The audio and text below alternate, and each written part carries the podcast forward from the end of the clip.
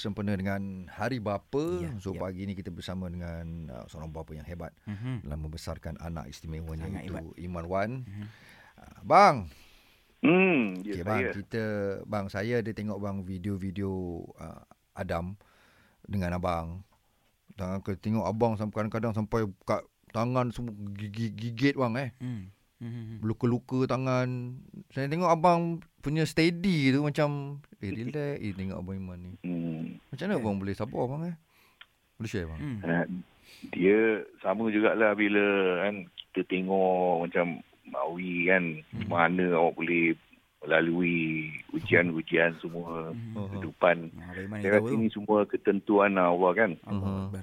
Ya, kita kita bukan boleh pun tapi melalui satu jangka masa kan Mhm. kita belajar lah. Kita kena lalui kehidupan dah macam ni kita terpaksa. Bila saya rasa seorang itu bila kita dah terdesak terpaksa kita akan buat lah benda-benda yang kita tak sangka yang kita mampu buat. Nanti tiba-tiba rasa eh boleh pula. Benda lama-lama ni jadi semakin sabar lah. Dia bukan satu benda yang saya dilahir oh dah sabar Okey, okey, kan. okey. Ya, orang yes, yang sabar. yes. saya rasa kesabaran ni kita belajar melalui kehidupan Oh. kan itulah satu perjalanan kehidupan saya takdir kan jadi bila kita dah terima takdir kita kehidupan macam itu Hmm.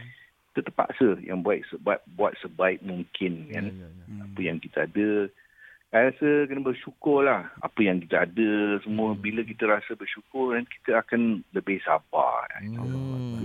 Ah. Saya tak tahulah oh ya bila sembang dengar Abang Iman cakap kan Ah. dia banyak kata-kata yang bagi benda dekat saya tau. Banyak setiap benda yang Abang Iman cakap ni dia ada something tau. Dia ada pengajaran. So nak minta Abang Iman lepas ni sharekan dengan kami quote of the day yang Abang Iman pegang sampai sekarang Hmm. yang boleh jadi sampai tahap sabar yang saya kagum lah cerita dia.